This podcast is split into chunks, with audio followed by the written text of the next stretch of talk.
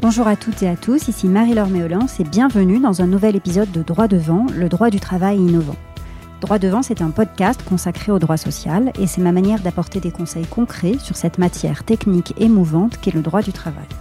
Ces épisodes vous aident à faire face aux enjeux de votre carrière professionnelle et à adopter les bons réflexes. L'épisode d'aujourd'hui s'inscrit dans une série consacrée au harcèlement moral en entreprise. Les enquêtes qui mesurent l'ampleur de ce phénomène sont assez rares. D'après un sondage Ipsos, l'état des lieux dressés est alarmant. 30% des salariés français déclarent subir ou avoir subi une situation de harcèlement moral. Par ailleurs, plus d'un tiers des salariés interrogés, 37% exactement, disent avoir été témoins du harcèlement moral d'un collègue. Cette pratique semble donc aujourd'hui extrêmement répandue. Et les causes évoquées euh, à l'appui de cette étude sont multiples. Le sondage pointe comme indicateur une frontière de plus en plus poreuse entre la vie personnelle et la vie professionnelle, une surcharge de travail structurel, du stress, une mauvaise ambiance, un management délétère. Si j'ai souhaité aborder l'aspect juridique de ce sujet, je me suis rapidement aperçu qu'il était aussi important euh, de donner la parole à des experts, autres que juridiques, qui pourraient euh, apporter leur éclairage précieux à cette analyse. Donc j'ai décidé de donner la parole à des experts du sujet, des experts de terrain, confrontés régulièrement au sujet de la souffrance au travail, et aussi à des coachs qui accompagnent souvent dans leur transition les salariés en souffrance qui décident de se repositionner professionnellement. Donc ces experts prendront la parole dans les prochains épisodes. Mais aujourd'hui, cet épisode va être consacré à poser le cadre du harcèlement moral. Finalement, qu'est-ce que le harcèlement moral? Cette notion dont on entend souvent parler mais que l'on a bien du mal à définir. Quand peut-on considérer que l'on se trouve dans une situation de harcèlement moral? Comment réagir quand on est victime? Comment se défendre dans une telle situation? Comment constituer un dossier de harcèlement? Et comment se ménager la preuve de cette situation? Donc voilà les différentes questions auxquelles on tentera de répondre dans l'épisode d'aujourd'hui. Et si cet épisode vous plaît, je vous invite vivement à me laisser un avis 5 étoiles sur iTunes afin de m'aider à faire connaître plus largement ce podcast. Alors d'abord sur la définition du harcèlement, il faut savoir que le harcèlement moral constitue à la fois un délit qui est sanctionné pénalement et un comportement prohibé par le Code du travail. Donc ça signifie que tout salarié qui a commis des agissements de harcèlement moral est passible d'une sanction euh, disciplinaire et aussi d'une sanction pénale. Le code pénal punit de deux ans d'emprisonnement et d'une amende de 30 000 euros le fait d'harceler autrui. Et le Code du travail, quant à lui, donne une définition du harcèlement moral. Il nous dit qu'aucun salarié ne doit subir les agissements répétés de harcèlement moral qui ont pour objet ou pour effet une dégradation de ses conditions de travail susceptibles de porter atteinte à ses droits et à sa dignité, d'altérer sa santé physique ou mentale ou de compromettre son avenir professionnel. C'est l'article 1152-1 du Code du travail qui nous donne cette définition. Donc, ces agissements que je viens de décrire sont interdits, même en l'absence de lien hiérarchique entre vous et l'auteur des faits. La notion n'est pas simple à définir et pour mieux la comprendre, je vous propose de prendre quelques exemples concrets de harcèlement moral. J'ai euh, classé ces exemples par catégorie. En fait, j'ai repris les catégories qui ont été faites par des sociologues et des psychologues qui ont tenté de classer les comportements dans un répertoire des actes hostiles. On peut ainsi identifier cinq catégories principales de comportements déviants. La première, c'est celle dont on entend souvent parler, ce sont des actes qui visent l'isolement physique et social d'une personne. Ce sont les personnes qu'on appelle mises au placard. L'utilisation euh, est fréquente de cette expression. En réalité, ce sont des actes qui consistent à nier l'étendue de la présence physique, la présence physique de l'individu. Et euh, donc, en fait, c'est par exemple le fait de figurer sur un organigramme à un poste très inférieur au poste que l'on occupe ou de ne plus figurer du tout sur l'organigramme de l'entreprise, le fait d'être affecté à un nouveau bureau aux dimensions restreintes ou à des tâches ou à des fonctions rétrogrades, le fait de se voir confier des missions qui sont sous-qualifiées à plusieurs reprises, de se voir attribuer euh, des tâches qui sont sans rapport avec euh, celles que l'on occupait précédemment ou de se voir retirer la gestion de certains clients. Ça peut consister également en une modification euh, des fonctions. Ça peut être la privation d'un téléphone portable, d'un véhicule professionnel. Ça peut être le fait d'être euh, isolé des autres salariés, que des consignes soient données à vos collègues de ne plus vous adresser la parole. Ça peut être euh, des consignes qui visent à, à ne plus vous considérer, à vous exclure des réunions, de chaînes de mails, de processus de décision, de voyages, de déplacements. Donc euh, tous ces agissements-là sont classés dans cette première catégorie hein, qui consiste en réalité à nier la présence physique d'un individu. La deuxième catégorie d'actes, ce sont des actes qui ont pour objet de nuire à la santé d'une personne. Euh, la contrainte, par exemple, à des travaux qui sont dangereux ou qui sont nuisibles à sa santé par le biais, par exemple, d'une surcharge de travail structurelle, avec des sollicitations à des heures euh, indues, ou euh, une multiplication des réunions, des ordres, des contre-ordres. La troisième catégorie, ce sont des actes qui visent à discréditer une personne dans son travail, à le priver de toute activité, par exemple, parce que l'une des principales obligations de l'employeur, au-delà du paiement du salaire du salarié, ça va être de fournir du travail au salarié qui l'emploie. Et c'est effectivement extrêmement déroutant de se retrouver privé de toute occupation euh, pendant euh, de longues semaines, voire de longs mois. Donc ça, par exemple, c'est cette troisième catégorie d'agissement qui vise à discréditer une personne dans son travail, ou en le privant totalement de tâches à accomplir, ou en le contraignant à réaliser des tâches qui vont être totalement inutiles ou absurdes, euh, humiliantes parfois. Donc ça va être une instauration de réunions de manière extrêmement fréquente, on demande de, rendre des comptes à, une fréquence extrêmement élevée.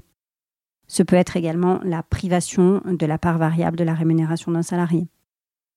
La quatrième catégorie, ce sont des actes qui visent à empêcher une personne de s'exprimer, avec euh, des invectives qui vont pouvoir, par exemple, côtoyer des critiques sur le travail, on réprimande un salarié de façon injustifiée, on lui adresse un avertissement ou une mise en garde qui ne se justifie pas. On peut d'ailleurs formuler ces réprimandes de manière publique, remettre publiquement en cause l'autorité d'un manager ou d'un collaborateur. Donc ça, c'est la quatrième euh, catégorie d'actes. Et puis enfin, la dernière sont des actes qui ont pour intention de déconsidérer une personne auprès de ses collègues. Donc ça va être des médisances, des railleries, de l'intimidation, ça peut être des agressions verbales, évidemment, avec des discours qui peuvent être vulgaires ou des tentatives de déstabilisation, euh, qui touchent systématiquement la personne du salarié et avec des appréciations euh, bien souvent dévalorisantes. En général, le harcèlement moral, ce n'est pas une pratique qui va être prise isolément. Et d'ailleurs, le texte du Code du travail qui définit le harcèlement nous le dit, aucun salarié ne doit subir les agissements répétés de harcèlement moral. Donc il y a vraiment cette notion de répétition. En d'autres termes, un acte isolé qui porte atteinte au droit ou à la dignité d'un salarié va constituer une faute qui va pouvoir être sanctionnée, mais ne suffira pas à caractériser un acte de harcèlement qui, lui, suppose une certaine répétition. En revanche, il n'est pas exigé que les agissements se déroulent sur une très longue période de temps. Donc ce peut être une période temporelle extrêmement brève. Donc en réalité, on n'est pas vraiment là dans l'exercice d'un pouvoir disciplinaire classique, c'est vraiment de la répétition d'agissements inappropriés, blessants ou déstabilisants. Donc voilà pour la définition de ce qu'on considère être du harcèlement moral. Une des objections qui est classiquement entendue quand on parle de harcèlement moral, c'est de dire mais en réalité l'auteur n'en avait pas tellement l'intention. Il faut savoir que le harcèlement est constitué indépendamment de l'intention de l'auteur.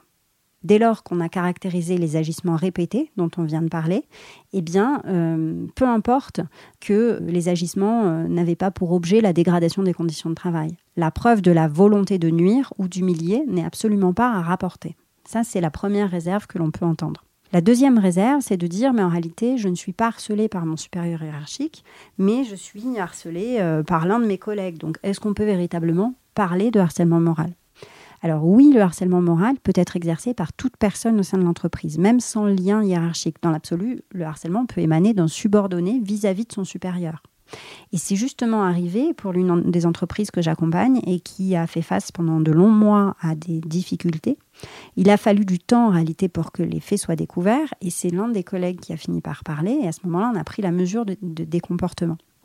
En fait, on avait cette femme qui faisait partie de l'équipe qui stigmatisait sans cesse euh, les uns et les autres du fait de leur orientation sexuelle respective. C'était quelque chose qui était vraiment euh, mis en avant de manière très régulière, par le biais souvent d'attaques homophobes, qui étaient euh, d'autant plus graves qu'elles étaient proférées publiquement et en présence d'autres salariés de l'entreprise. Donc il y avait ces attaques homophobes, il y avait également des qualifications, elle était très virulente dans ses propos. Euh, elle allait par exemple qualifier publiquement le travail d'un collaborateur de pourri ou l'exclure de certaines réunions. Elle faisait ça avec des gens qui avaient des personnalités assez euh, effacées et introverties, qu'elle allait pouvoir menacer ou surveiller à outrance, même si elle avait euh, aucune légitimité particulière pour le faire, mais elle le faisait parce qu'elle avait une certaine seniorité dans l'entreprise et même si elle n'avait pas de management à exercer, elle avait une certaine ancienneté. Et donc, suite à la dénonciation de ces faits par l'un des collaborateurs qui a fini par parler parce qu'il faisait face vraiment à une situation de mal-être, euh, eh bien, l'entreprise, euh, nous avons décidé de concert avec l'entreprise de lancer des investigations et nous avons auditionné les 19 salariés de la structure. Et euh, ce qui est apparu, c'est que de manière très majoritaire, il y avait une, forme d'autoritarisme généralisé à l'égard de la collectivité des travailleurs avec des mots très violents qui étaient utilisés par les uns et les autres sans qu'ils se soient concertés au préalable. Certains disaient qu'elle leur maintenait la tête dans le sable, d'autres euh, utilisaient le mot asphyxie, il y en avait euh, qui parlaient de grand stress, même d'enfer. Donc euh, tous étaient de, concert vraiment caractériser des agissements qui étaient parfaitement inopportuns et avec des, comportements inadaptés, voire déviants, nous avons décidé de rompre son contrat de travail pour faute grave. Mais ce qui a été très difficile, c'est que dans la mesure où il n'y avait pas de, lien hiérarchique, il a fallu du temps pour que la parole se, libère parce que les collaborateurs de l'équipe ont eu du mal à considérer que le harcèlement était caractérisé du fait de son absence de, lien hiérarchique avec euh, les uns et les autres. Maintenant que l'on a vu les principaux agissements de harcèlement moral et les réserves les plus communément émises lorsque l'on parle de harcèlement, eh bien, comment réagir quand on est victime? Comment se défendre dans une telle situation? La première des réactions à avoir, c'est de ne pas rester seul. Tous les experts le disent, et j'ai réalisé l'interview de Stéphanie Carpentier, qui est experte en management de la relation des ressources humaines et en prévention de la santé au travail. Elle s'exprimera donc dans le prochain épisode de Droit devant. Et on a consacré, enfin, une partie de notre échange est consacrée sur, à ce sujet. Et effectivement, ce qu'elle dit, c'est qu'il faut impérativement parler de, ce, de cette situation de mal-être et euh, l'évoquer. Euh, alors, un médecin psychiatre et psychanalyste connu pour être notamment intervenu au travers de nombreux ouvrages sur le harcèlement, euh, sur le sujet du harcèlement moral, qui s'appelle Marie-France Irigoyen, a établi des statistiques à partir de questionnaires qui ont été renseignés par des sujets qui s'estimaient harcelés. Et donc, les personnes, d'après ces sondages, euh, cherchent régulièrement un soutien interne auprès, par exemple, des représentants syndicaux, dans la plupart des cas, 40%, auprès du médecin du travail, 39%, auprès des collègues aussi, ou du DRH. Et puis, euh, on peut également, euh, c'est ce que montre ce sondage, aller chercher de l'aide auprès d'interlocuteurs externes, que ce soit euh, un avocat, l'inspection du travail dans 32% des cas, un médecin ou un psychiatre, si on est amené à, consulter un psychiatre. Donc, l'essentiel, quel que soit l'interlocuteur que l'on a décidé d'identifier, eh bien, c'est d'en parler et c'est de s'ouvrir de cette situation au-delà de euh, la décision de, verbaliser euh, la situation que l'on vit, la deuxième étape, c'est de commencer à compiler et euh, réunir les pièces de son dossier, se constituer un dossier. Pourquoi? Parce que si chaque salarié réagit évidemment différemment, eh bien on remarque que pour beaucoup, tourner la page de cette situation, ça implique une reconnaissance judiciaire des événements avec éventuellement la condamnation de l'auteur lorsque l'on considère qu'il y a eu véritablement une situation de souffrance caractérisée et qu'on a besoin de cette étape pour se reconstruire. Donc, la saisine d'un tribunal pour faire reconnaître cette situation de souffrance est pour beaucoup une étape. Et euh, dans les faits, il existe des agissements euh, qu'il va être assez facile de retracer parce que certains comportements inappropriés peuvent avoir lieu par mail, par SMS. Là, évidemment, il suffit de rassembler ces éléments. Euh, et compiler les échanges de mails, les exclusions par exemple des chaînes de mails dont on parlait tout à l'heure, les exclusions de l'organigramme, les changements de bureau, on peut être amené à prendre des photos. Euh, donc rassembler tous ces éléments probatoires, ça va être la deuxième étape. Et puis écrire aussi parce que euh, souvent on a cette objection qui consiste à dire mais en réalité moi la situation de souffrance que je vis n'est absolument pas établie par des éléments probatoires. Eh bien, les écrits, même s'ils émanent de vous, constituent des éléments de preuve qui seront examinés par les juges. Donc il faut non seulement parler de la situation, mais aussi écrire euh, aux interlocuteurs qu'on a vus précédemment. Donc ça peut être les représentants du personnel, ça peut être l'inspection du travail, ça peut être la médecine du travail. Il ne faut pas hésiter à écrire euh, et à relater les faits notamment parce que la loi protège les salariés qui dénoncent une situation de harcèlement moral. Donc la loi de modernisation sociale prévoit expressément qu'un salarié qui relate des faits de harcèlement ne peut pas être licencié. Et donc, il est important d'écrire pour se protéger, pour se mettre sous la protection de la loi de modernisation sociale, mais aussi pour euh, constituer des éléments de son dossier on peut ensuite euh, compiler d'autres éléments qui vont montrer la dégradation de l'état de santé, qui est un élément important dans la, caractérisation du harcèlement moral. Si jamais les agissements de harcèlement ont un impact sur l'état de santé de la victime, il faut évidemment arriver à le montrer. Donc ça veut dire rassembler euh, les ordonnances, les prescriptions diverses, compiler les arrêts de travail s'il y en a, euh, aller voir un centre de, aller consulter un centre de psychologie du travail et éventuellement faire établir des attestations par son médecin.